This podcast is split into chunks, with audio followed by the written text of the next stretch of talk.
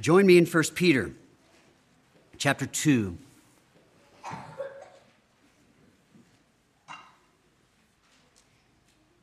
We'll start with the question Who are you? Who are you? You've probably been asked that somewhere along the way. When asked, you might give your name, hoping that perhaps that will ring a bell or make a family connection, uh, especially what we call our surname, that last name that tends to have some kind of lineage to it, some traceable family tree.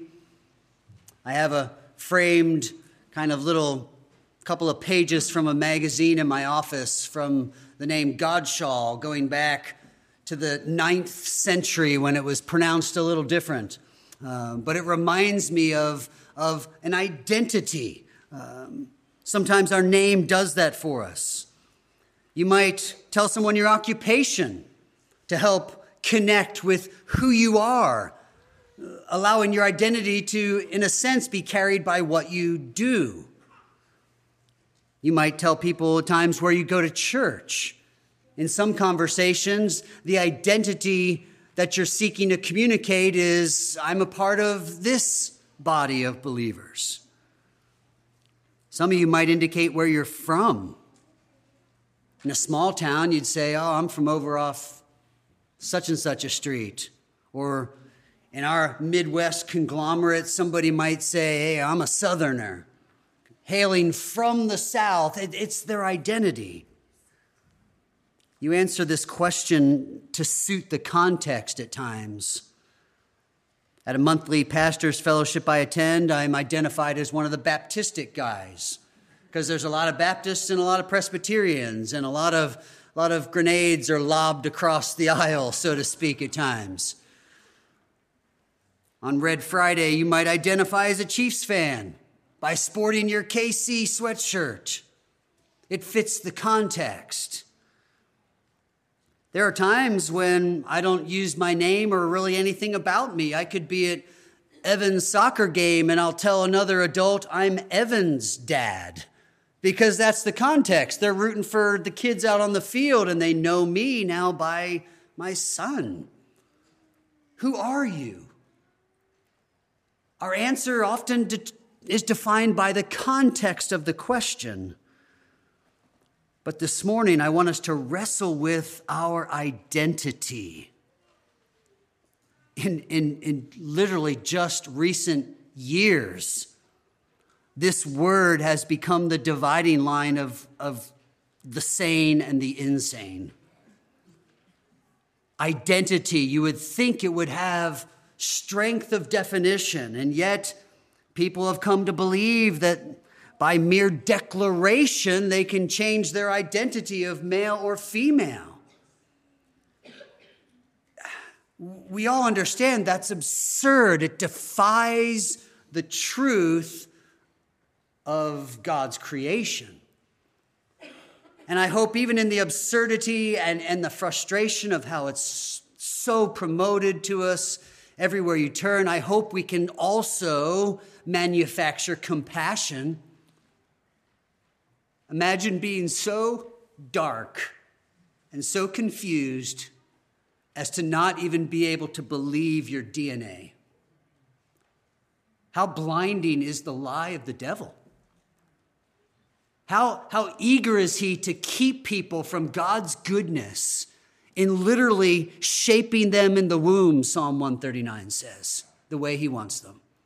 So there's, there's cause for great compassion there but we all understand the frustration of, of a message that so tramples on the idea of identity. It would help us to be very sure of our identity in Jesus Christ, by faith in Christ, especially in this letter that Peter is writing to the church, telling them, listen, you're going to be ostracized by the world especially if you're Jesus' disciples and he's gathering you together in the upper room and you have a Last Supper and he's talking about his death and his departure. And then you're walking with him to the garden and he starts praying and he says things like, The world's going to hate you because it hated me and it's going to persecute you. But I'm not going to take you out of the world. I'm sending you into the world. But you'll be sanctified by truth. You see, as pilgrims, hearing Peter's letter and hearing Jesus' words, it's good to know with certainty I'm with Jesus. I am in Christ. That's my identity. So when the world says, oh, you're a hater, that, that's not going to stick. Or to get a little Pentecostal, I don't receive that. Okay? No, that's not who I am. I am in Christ. Well, you're unpatriotic and that's not American. Listen, those definitions aren't going to cause me to change my position. I know who I am in Christ. This must become our confidence. We must be certain of our identity. By God's grace, you may not be confused about your gender. But as a Christian, perhaps there are times when you're concerned about building your image. You feel that you have to project an identity of being something. And so pastors crumble under the weight of artificial success definitions. Parents cower in fear of being thought a failure if one of their children does not profess faith. Teenagers, lonely and seeking for an identity, will flock to a violent gang or, or maybe to a look. Think of, in, in, in, in my years, it was the goth dressing in black. It was an identity, it gave them something that they longed for. A victim of abuse can feel worthless or defiled. A single adult can battle with a sense of being second class in the church. Every one of us, in some way, longs for this sense of belonging, and we're desperate for an identity, and we work hard. We, we shop for the clothes because we want an identity. We long and we covet and we envy at times because we want an identity. And now add to that the world constantly saying, no, that sounds foolish. That sounds stupid. I don't want to believe that. Your, your religion's nonsense. And if we're not careful, we, we cower and we get this inferiority complex. Peter's saying, no. Do you know who you are in Christ? Listen for God's solution to our concerns about who I am and my identity as we read our text in 1 Peter chapter 2 verses 4 through 10. As you come to him, a living stone, rejected by men, but in the sight of God, chosen and precious. You yourselves, like living stones, are being built up as a spiritual house to be a holy priesthood, to offer spiritual sacrifices acceptable to God through Jesus Christ. For it stands in Scripture Behold, I am laying in Zion a stone, a cornerstone, chosen and precious, and whoever believes in him will not be put to shame. So the honor is for you who believe. But for those who do not believe, the stone that the builders rejected has become the cornerstone and a stone of stumbling and a rock of offense. They stumble because they disobey the word as they were destined to do.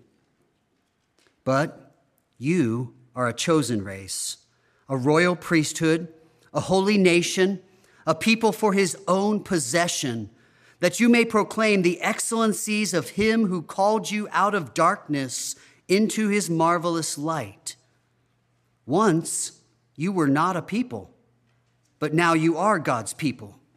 Once you had not received mercy, but now you have received mercy. Let's pray. Heavenly Father, by your Spirit and by your word, call sinners to salvation and give them a place in your family. And give us, as your people, great confidence that our identity with Christ is sufficient for our satisfaction, for our joy, and for our hope of heaven. These things we ask in Jesus' name. Amen. Verse 4 begins As you come to him, a living stone. It's setting up the truth of who we are in Christ, but those simple words are capturing your coming to faith, your conversion, your salvation as you come to him who is this living stone. Christ, by his resurrection, became a living stone. Not just a rock, but in a, in a twist of metaphors, a rock that is alive, a living stone on which the church would be built. So Peter said back in chapter 1, verse 3, that we are born again to a living hope. He adds in verse 23 that that happened by the living word of God. And now he says, Your coming to faith and your new birth is because of the living stone, and that makes you living stones. Verse 5. That's a lot of life Peter's talking about. And indeed, it is. We are alive in Christ. His resurrection life is ours. When we repent of sin and believe that Jesus is our only hope of righteousness, the forgiveness of our sins, and the hope of eternal life. When we come to Him as the resurrected Lord and Savior, now the rest of the text makes sense. So, that introductory phrase is our theme. We must build our lives and our identity on Jesus. We came to Him. We die to self and we live in Christ. He becomes our identity. We're joint heirs with Jesus. We're brothers with Him. We're children of God. We're no longer the father or the children of our father, the devil. We're part of God's family. Our identity is changed. So don't miss that introduction. We come to him who is this living stone. It's assumed in the text, but it shapes the rest of our paragraph so that we will understand I must build my life on Christ by repenting of my sin and believing in Jesus, but now I build my identity on him. And you are all those things we talked about at the beginning and a bunch of other descriptions but they are all under the umbrella of I am a Christian. I am a disciple of Jesus Christ. I follow Jesus. Now, here's the question that Peter wants to answer. Yes, you must build your identity on Jesus Christ. But what does my identity with Christ do for me? And I don't mean to ask that in a selfish way, like what's in it for me. But if, if you were to interview for a job and then take look at several companies, you would be asking, okay, what does the job entail and what are the benefits? How is this job better than this one? This one might pay better, but this one might give a lot more freedom and time off. And, and I actually want that with my family more than I want the money. So I'll consider the benefits with wisdom a question that we should be asking is this is great, build your identity in Christ, but does, does that do something for me now when the world is saying that's nonsense? Your religion is so old fashioned. You don't even fit here. I want that identity with Christ to do something for me when I feel like an exile, an outsider, a foreigner.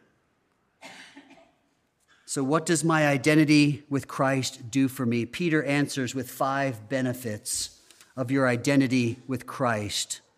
Number one, belonging to God and his people. Belonging to God and his people, to God's people. Again, we look at verse 5.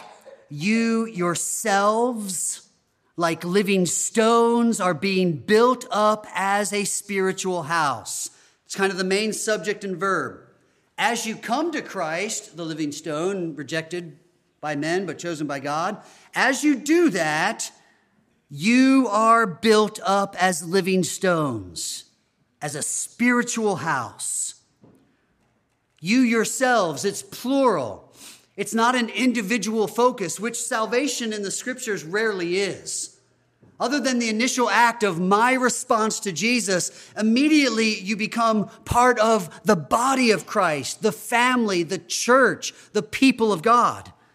And it's not that God doesn't care about you, it just broadens our horizons to realize we are God's people.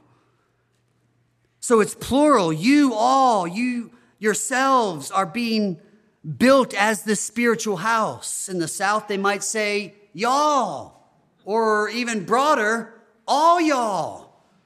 And it includes everybody. So he's, he's addressing the corporate church and saying, You all are being built up as living stones to form this spiritual house. We heard that in Ephesians 2 as well. That somehow this, this place, which is actually people, is where God dwells. You see, that study of tabernacle or place is significant in the scriptures. In the Old Testament, it was, it was a tent that they made, and that gave way to Solomon's temple. That one's destroyed, and we have the next temple. And that one wasn't great like Solomon's, and so Herod spends decades building another one in Jerusalem in Jesus' day.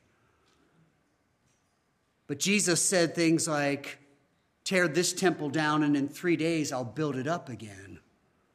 And he was building on that imagery of Old Testament where that was the place where God would come down and dwell with his people, or at least communicate with them. So the tabernacle, when it was opened up, opening day is filled with the glory of God like smoke. Same thing with the temple. All their best laid plans collapsed as the glory of the Lord fills the place and they can't do anything but worship. God met with them. Jesus' point is, he was the temple. God was dwelling with his people in the person of Jesus. And then Jesus leaves, and we still have temple language. There's at least one reference to us individually being the temple. 1 Corinthians, don't you know that your body is the temple of the Holy Spirit who is in you? You're not your own, you're bought with a price. Therefore, glorify God in your body and in your spirit, which are God's. But most every other reference to the temple is the corporate nature of the church. Because the church is still where God meets his people through Jesus Christ. Peter is saying, You are being built up as individual stones now into one big house, and it's where God dwells with his people. This plurality is echoed in the nature of the language of verse 9, where we hear of a race of people, a priesthood, a collection of priests, a nation, a people group.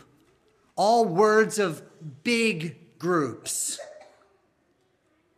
God says when you come to faith in Jesus, you become part of his kingdom, part of his people. You are living out your faith in a context of a community of believers. And just like the experiences of war in the trenches, World War I and II, the jungles of Korea or Vietnam, or the deserts of Afghanistan, we're to be this band of brothers united in this cause, this cause worth laying down our lives for. That's the picture of God's people, the church. As you come to Christ, you're going to have to get used to all the other Christians around you. God designed his church as the place where we live out our Christian faith. So 1 Peter chapter 2 is this God endorsed design for the church. You don't live the Christian life in a vacuum. If all of your Christianity is in solitary meditation, Bible reading, and prayer, you have failed to live out God's purpose for your life. The monks didn't have it right. We're not heading to the monastery and showing God just how spiritual I am by doing all these things alone. No, the idea is you do all these things together. So Ephesians 4 says we strive to get it right, to come to the measure of the stature of the fullness of Christ, till we all come to a maturity of the faith. I'm tempted to say, so what, when you tell me you're really excelling in your Christian life? Because the great goal of Ephesians 4 is that in doing that, you're bringing others with you till we all come to maturity in the faith. It's not a solo sport, it's a team effort. No Christian can forsake the gathering of God's people. You can forsake the gathering, just don't call yourself a Christian.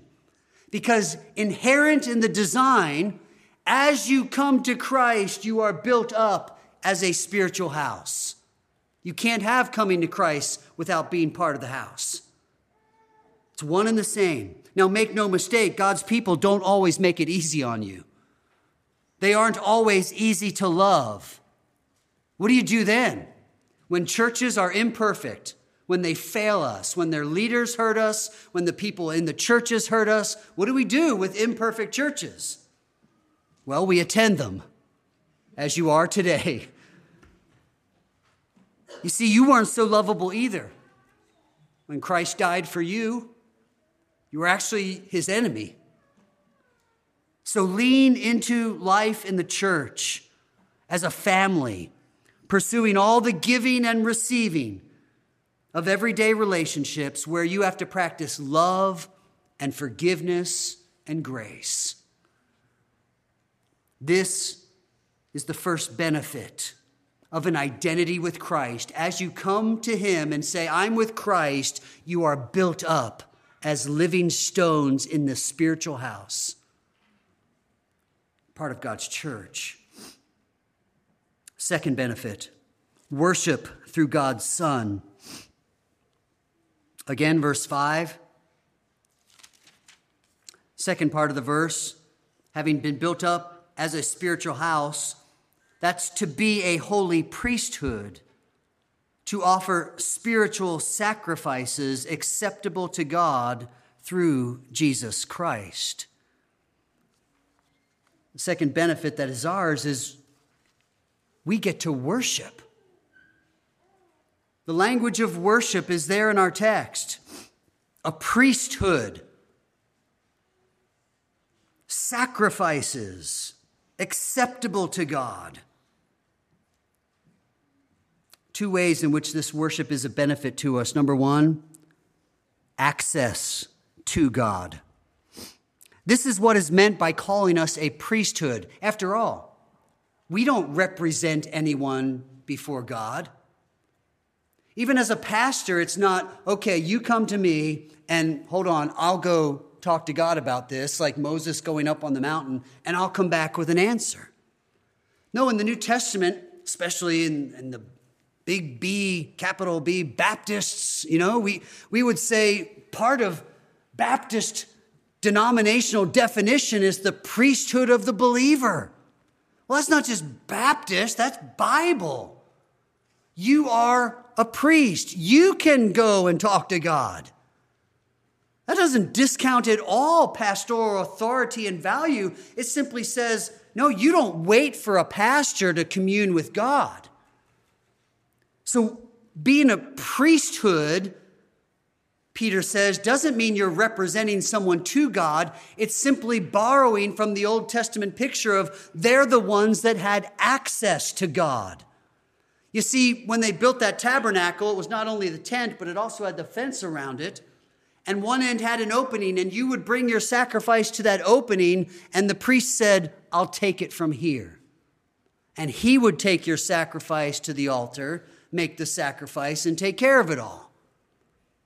But he's the one that made the sacrifice. He's the one that could enter the holy place and burn incense or partake of the bread or keep the candles burning. And once a year, he was the one that could go into the Holy of Holies. But you didn't have that kind of access in the Old Testament, only the priest did. So, Peter, in pulling the Old Testament imagery into the New Testament here, is saying, listen, you're the ones who have access. You're a priesthood.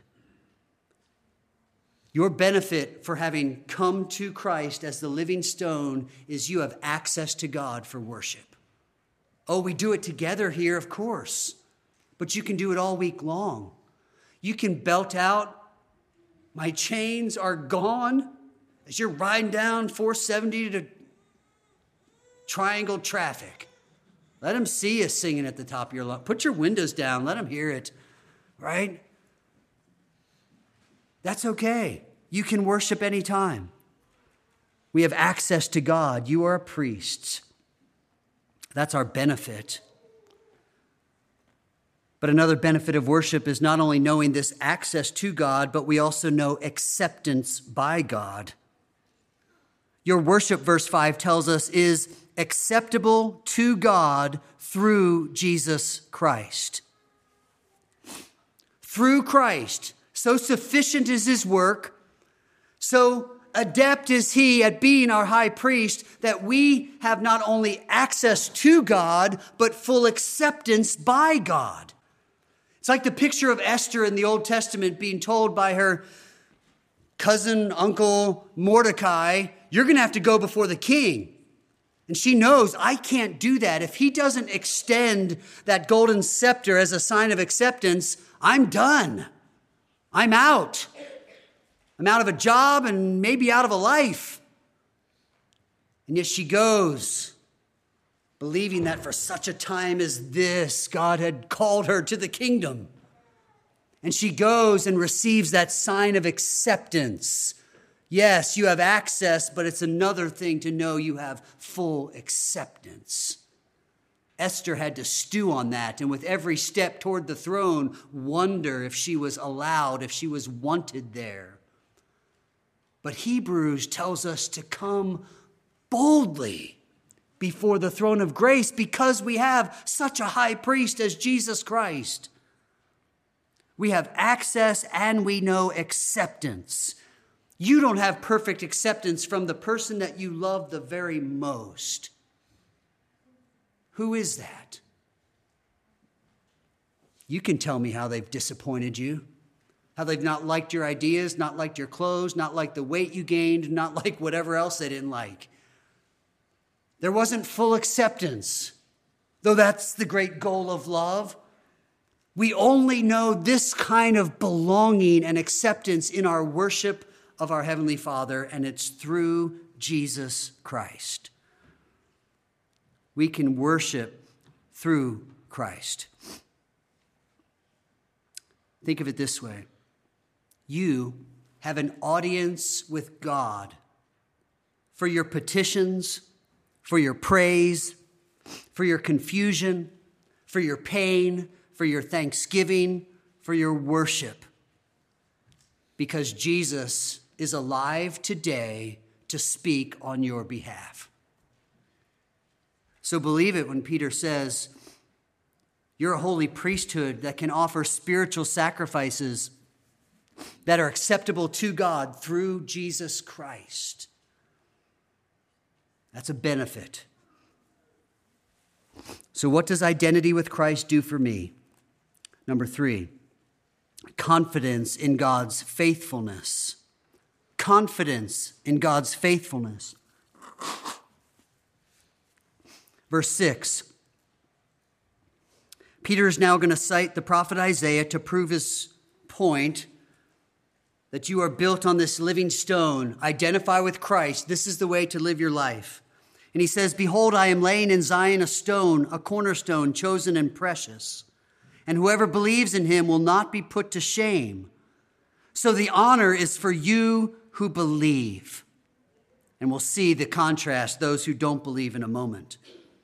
You will not be put to shame. Honor for you who believe. Now, there's a translation question here. If you're using your King James Bible or the New King James, you might see in verse 7 He is precious. The cornerstone, Jesus. He is precious. However, when I read it, you heard, He will not be put to shame, so the honor is to you. So, what do we do with this? what's going on here? How can one translation say, He is precious, and the other says, I'm honored? Um, the translation, He is precious, is borrowed from Isaiah 28 16, where the Lord God says, Behold, I am the one who has laid a foundation in Zion, a stone, a tested stone, a precious cornerstone of a sure foundation. So the translation in 1 Peter, he is precious, is true. However, I think it has been improved in the modern English translations in recent, recent decades. The word precious means honor or value. It morphed a little, actually, in English, even since, since the King James English, because it has taken on an element of fragility, like China is precious, whereas your everyday kind of bakeware or plasticware, you know, you can replace it. It took on an, an element of being fragile or tender. Uh, and so babies are precious. And certain aspects of love, we, we say that's precious, but it, it kind of gets cutified, right? It, it doesn't come across as strong or, or big, but the word precious has to do with honor and reverence, value.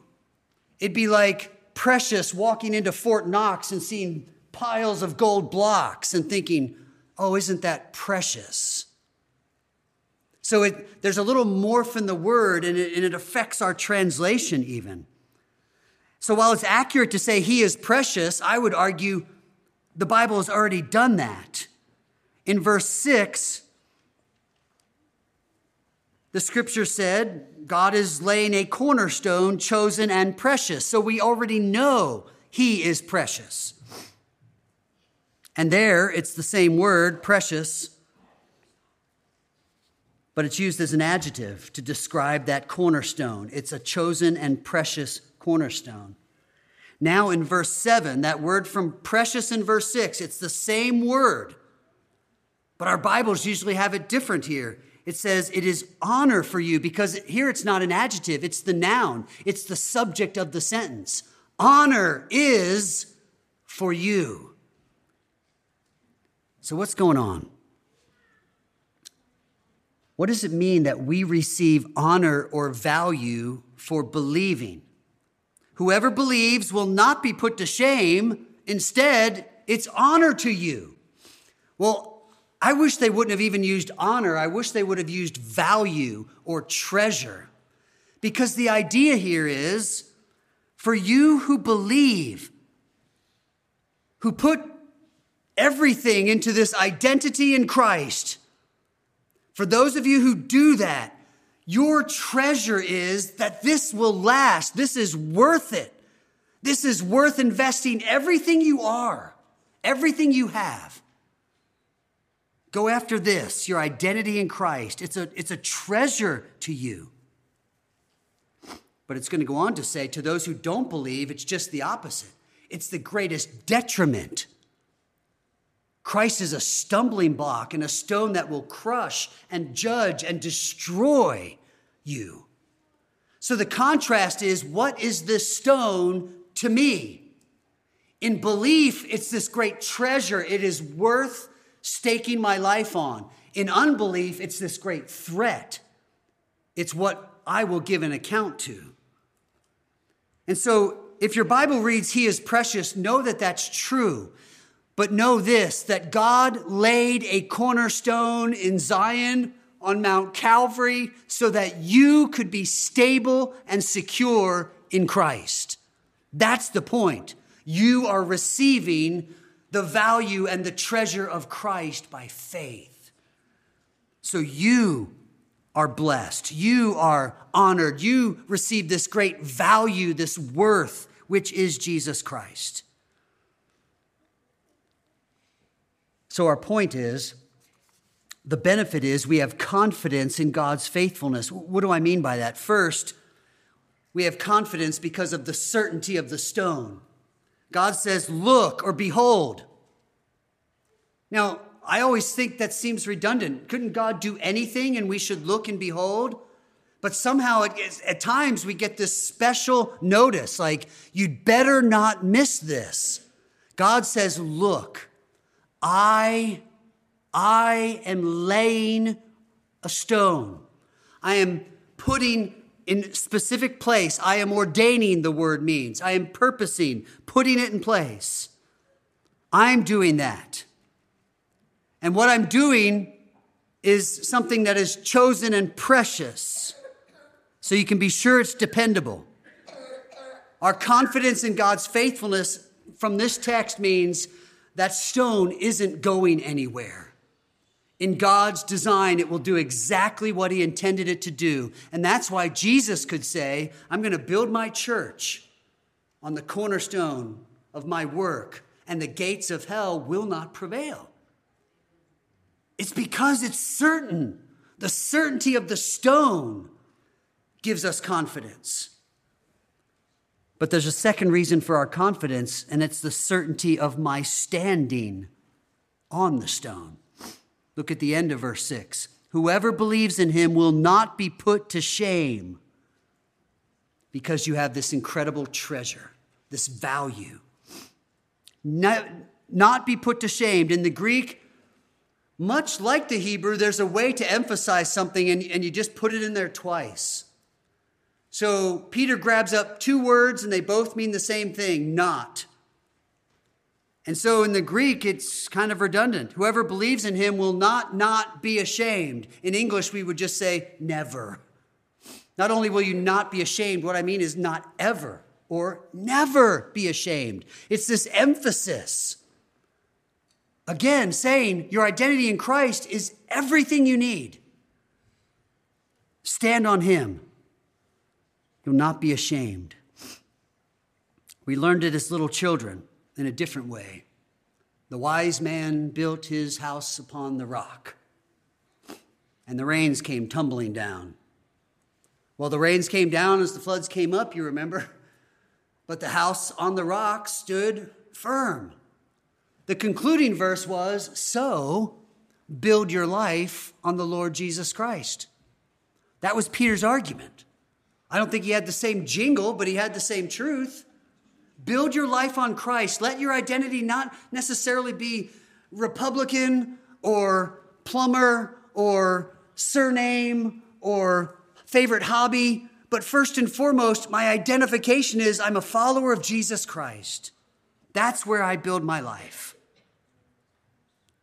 But the foolish man built his house upon the sand, you remember singing, and that's the rest of verse 7. It's an honor for you who believe, those who do not believe, the stone the builders rejected has become the cornerstone. In other words, their unbelief doesn't change the fact that Jesus is king.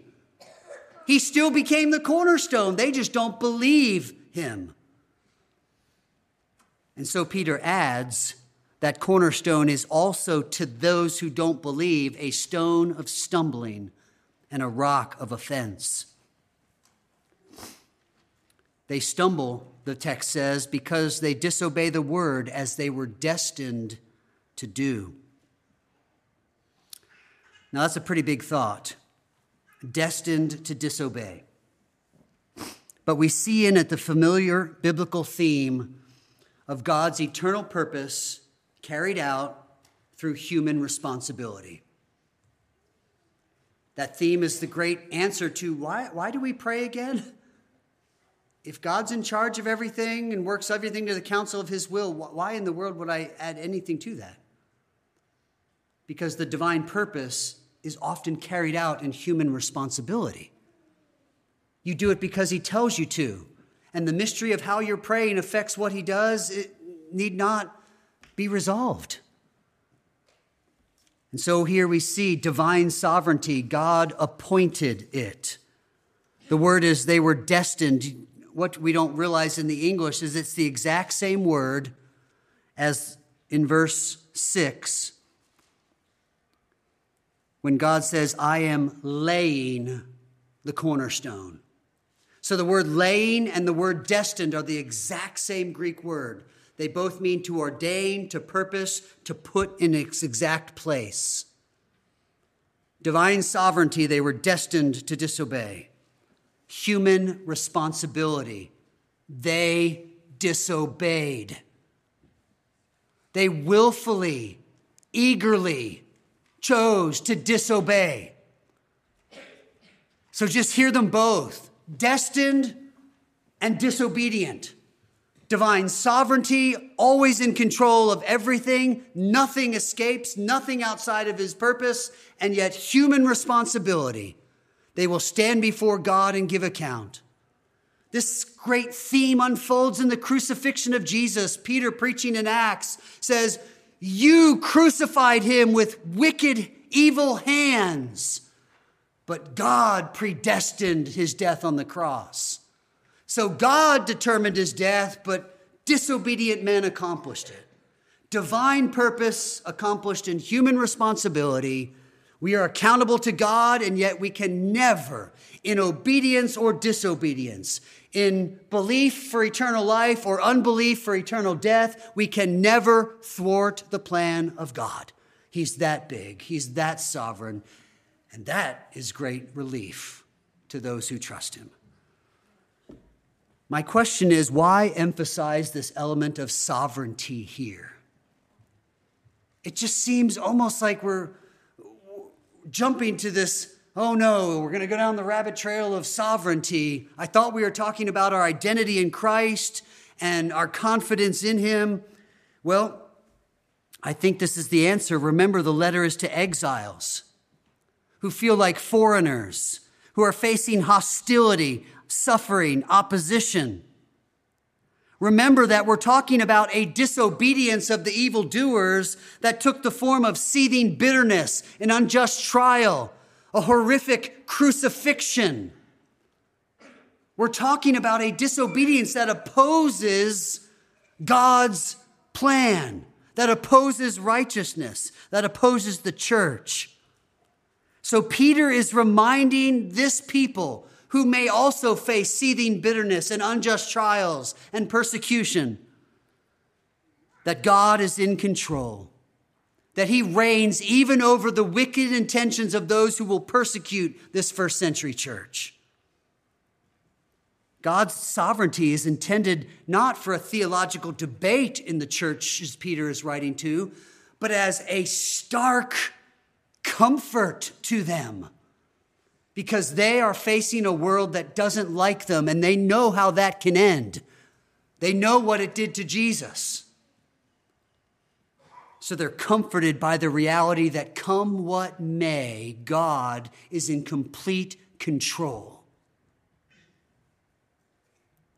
Read Fox's Book of Martyrs and understand the complete calm of people who could trust God to be in complete control of evil that yanked a chain and opened the gates that let the animals out to come and devour them.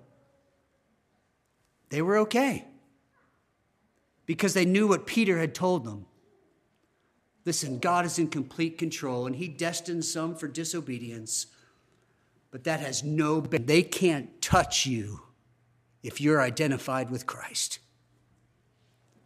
It's a comfort. This is a benefit of confidence that is ours in God's faithfulness. Number four, purpose from God's choosing. The choosing is obvious enough. Verse 9 You are a chosen race, royal priesthood, a holy nation, people for his own possession.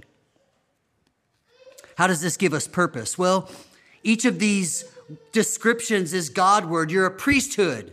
That means you serve and worship God. You're a holy nation. That means you're set apart for some reason. You're a people for his own possession. When you reach into a toolbox, you take a tool for a purpose. God says, I want you for my possession. I have a purpose. So all these descriptions are Godward and the benefit of our identity in Christ then in coming to him as a living stone, I have a purpose. I know what I'm supposed to be. I know who I am. I don't meander aimlessly in this desert wasteland of trying to find myself. I know exactly who I am in Christ. Our purpose is seen first in a life of obedience. Verse 9 starts with the word but. But you are a chosen nation, a race. So, what is the contrast with? I know what I am now, but what is it contrasted with? It has to be something back there. They stumble because they disobey the word as they were destined to do. So, what was first in that verse? Well, they were destined, of course, but what did they do? They disobeyed the word. So, there's our previous idea. Those who are disobedient to the word, the word of contrast, but, and now you. They were disobedient to the word, but you are obedient to it. You have a purpose. You do what God says. You belong to Him. So our obedience is actually purpose. Secondly, our purpose is seen in our message of hope. Live a life of obedience and let that be known and seen. But proclaim a message of hope. Tell the story of your former darkness. Oh, we don't need all the gory details. We're not trying to celebrate the wickedness that had you in chains, but certainly talk about chains and talk about darkness. And then the contrast is freedom and light. Marvelous light, Peter calls it. Our dog loves the light, the sunlight, and she follows it around as it comes in the front window to one chair, and then to another chair, and then to the rug, and then to the front door if we open it up and it comes through the glass door. She soaks up the sun, the warmth of it. Peter says, Light is marvelous. To be in the darkness of the cold with my guilt and my shame is miserable. It's a dungeon. And so let's push it all into the light. Let's feel the cleanliness and the warmth of it. Peter says, verse 9, here's why you've been chosen made a priesthood, a nation, a people for his possession, so that you may proclaim the excellencies of him who called you out of darkness into his marvelous light. In short, this is the story of every Christian. Once you were not a believer, and now you are. Once you were in darkness, now you're in light. Tell people how excellent God must be to save a wretch like you. If we're going to sing it, Let's make it part of our story and really believe it that we were a miserable wretch and God saved us. Tell that story. Wesley did when he wrote, Long my imprisoned spirit lay, fast bound by sin and nature's night. Thine eye diffused a quickening ray. I woke, the dungeon flamed with light, my chains fell off. My heart was free. So I rose, went forth, and followed thee.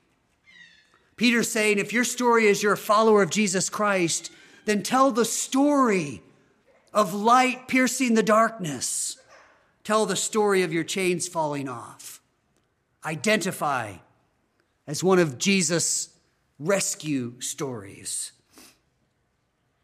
Final benefit, really a conglomerate of all the others the wonder at God's mercy. Verse 10 Once you were not a people, but now you are a people. Once you had not received mercy, but now you have received mercy. Language is taken from the story of Hosea. He has two sons, and by all indications, neither one of them were his own. His wife was an adulterer, even even a, even a hired prostitute. And he has these sons, and their names represent these conditions not my people, and not having mercy. And it was a picture of Israel. They had broken God's covenant. So technically, they can no longer claim to belong to God, to be his people. But the prophet Hosea and his love for this unfaithful wife was this picture of God's unending love that would draw them back to covenant relationship. Beyond that, the rest of the New Testament interprets this story to also mean that God's love was going to extend beyond just the nation of Israel and go even to the Gentiles, to those barbarians, to the, all the other peoples that the Jews thought were so unclean. So, verse 10 is a continuation of our story. Once you were not a people of God, once you didn't taste mercy, but now you do. You know what mercy is because it reached down and saved you. He made you his, his child, so you're the people of God. This is the gospel that Peter just kind of calls us all back to. This is your identity in Christ. Here are the benefits of it. But just remember, it, at any point in your Christian life, yours is the benefit to just look back and wonder at the mercy of God in saving sinners through Christ which is the gospel. What a wonder our salvation is. We began with the question What does my identity in Christ do for me? Let me close by rephrasing that question. It could be asked another way when one realizes that being a Christian may result in scorn, may result in hostility, or even persecution. And the question is this why would anyone want to be a Christian? If this is the kind of life we're going to live? Peter's answers are listen, the benefits outweigh the hardships. Belonging to God's people, worshiping through God's Son, confidence in God's faithfulness, purpose from God's choosing, and the wonder at God's mercy, just to name a few. So may God help us this week to long for our identity to be first and foremost Christ.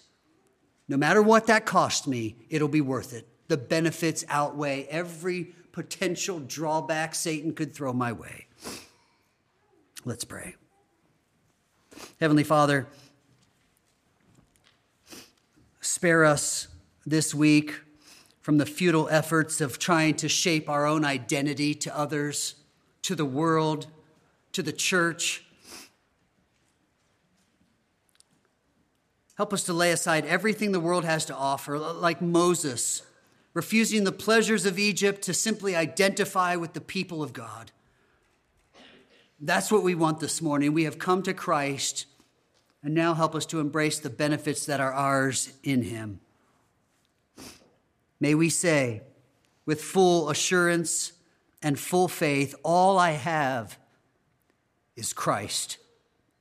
Jesus is my life. Hallelujah.